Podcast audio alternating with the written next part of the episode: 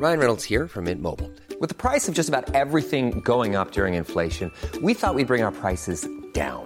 So to help us, we brought in a reverse auctioneer, which is apparently a thing. Mint Mobile unlimited premium wireless. Ready to get 30, 30, bit to get 30, bit to get 20, 20, 20, bit to get 20, 20, bit to get 15, 15, 15, 15 just 15 bucks a month. So, Give it a try at mintmobile.com slash switch. $45 upfront for three months plus taxes and fees. Promo for new customers for limited time. Unlimited more than 40 gigabytes per month. Slows. Full terms at mintmobile.com. Welcome to this date in weather history for Tuesday, March 23rd. I'm AccuWeather.com's Evan Myers. On March 23rd, 1913, the rain started falling across the Midwest, and it didn't stop for four days and four nights. The deluge resulted in epic flooding, unequaled in American history before or after. Known simply as the Great Flood, the storm system that produced the flood in late March of 1913 began with a typical winter storm pattern, but developed characteristics that promoted heavy rain and at times sleet and snow. Strong winds in the high atmosphere, cut off from the jet stream, caused a high pressure system to stall off Bermuda, and it blocked the eastward movement of the storm. In the meantime, moist air from the Gulf of Mexico moved northward into the Midwest. The storm that formed in the nation's midsection had nowhere to move for several days, causing heavy rain over the four day period between March 23rd and March 26th. As the storm gained strength on Sunday, March 23rd, high winds, hail, sleet, and tornadoes settled in across a wide swath of the nation's midsection. Major tornadoes hit Omaha, Nebraska, where 94 died.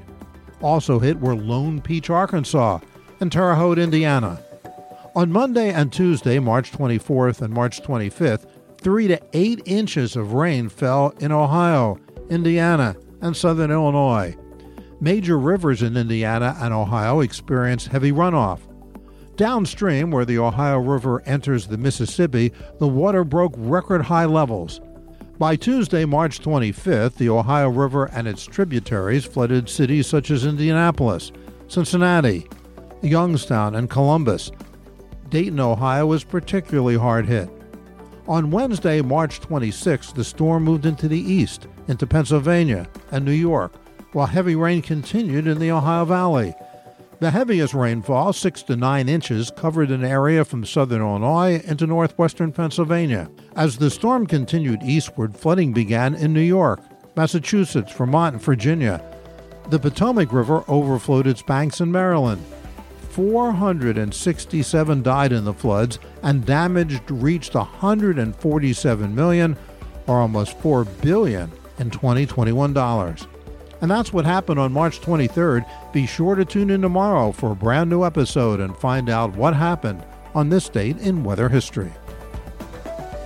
Listen to Weather Insider every weekday for a discussion on trending weather news. You'll get detailed insight into major weather events and learn the why behind the weather, gaining knowledge on terms like what's a nor'easter.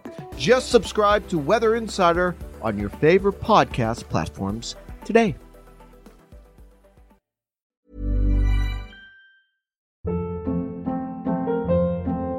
Hold up. What was that? Boring. No flavor. That was as bad as those leftovers you ate all week. Keke Palmer here, and it's time to say hello to something fresh and guilt-free. Hello Fresh. Jazz up dinner with pecan-crusted chicken or garlic butter shrimp scampi. Now that's music to my mouth. Hello Fresh. Let's get this dinner party started. Discover all the delicious possibilities at hellofresh.com.